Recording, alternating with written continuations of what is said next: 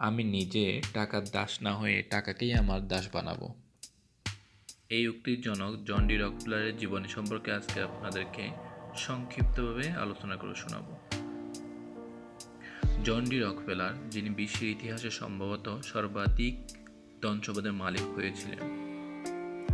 প্রথম জীবনে রকফেলার যখন ঘন্টায় চার সেন্টের বিনিময়ে কাঠপাটা রোদের নিচে আলু খেতে লোহার কোদাল নিয়ে কাজ করেছেন তখন যুক্তরাষ্ট্রের ধনকবিরের সংখ্যা ছিল হাতে গোনা কয়েকজন। জন ডি রকফেলার তার অপরিসীম অধ্যবসায় ও পরিশ্রমের ফলশ্রুতিতে দুই বিলিয়ন ডলার মূল্যের সম্পদের অধিকারী হয়েছিলেন তৎকালীন সময়ে। রকফেলার তার মাকে হাঁস মুরগি পালনে সাহায্য করে তার জীবনের প্রথম ডলারটি উপার্জন করেছিলেন। তিনি মৃত্যুর পূর্ব পর্যন্ত তার সুবিশাল আট হাজার একর জমিতে চমৎকার এক পাল মুরগি পুষতেন, যেগুলো দেখে তিনি তার শৈশব স্মৃতি মনে করতেন। রকফেলারকে তার মা মুরগি পোষার জন্য যে অর্থ দিতেন, তা তিনি খরচ না করে একটা ফাটা অব্যবহৃত চায়ের পেয়ালায় জমাতেন।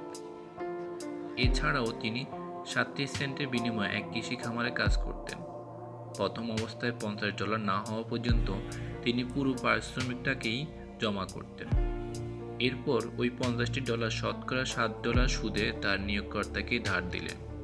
তিনি দেখলেন যে যে দশ দিন কঠোর শ্রম দিয়ে তিনি যে পরিমাণ অর্থ উপার্জন করতে পারেন, ওই বিনিয়োগকৃত পঞ্চাশ ডলার তার জন্য এক বছরের সমপরিমাণ অর্থ উপার্জন করতে সক্ষম।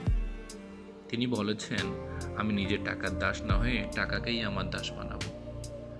প্রথম জীবনে রকপেলার যে মেয়েটির প্রেমে পড়েছিলেন, সে মেয়েটি তাকে বিয়ে করতে অস্বীকার করেছিল।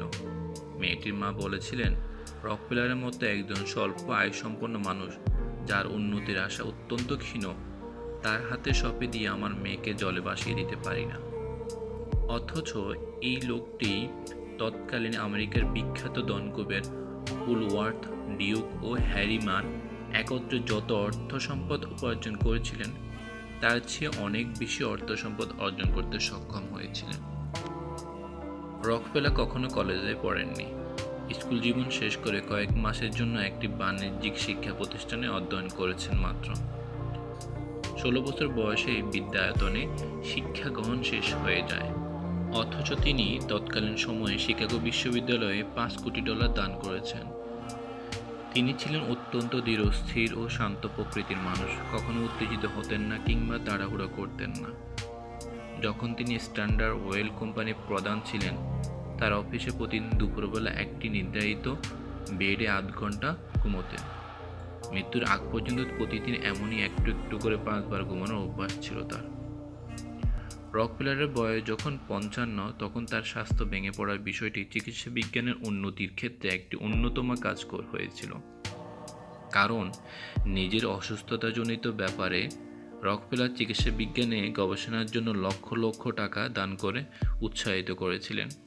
এর ফলে গঠিত হয়েছে রকফেলার ফাউন্ডেশন, যার দ্বারা বিশ্বজুড়ে মানব স্বাস্থ্যের উন্নয়ন কল্পে প্রতি মাসে দশ লক্ষ ডলার দান করা থাকে। রকফেলারের জীবনের অন্য একটি উল্লেখযোগ্য বিষয় হলো, তিনি পঁচাত্তর কোটি ডলার দান করেছিলেন। বিশ্বের ইতিহাসে আর কোনো লোক এত অর্থ দান করেননি তৎকালীন সময়ে।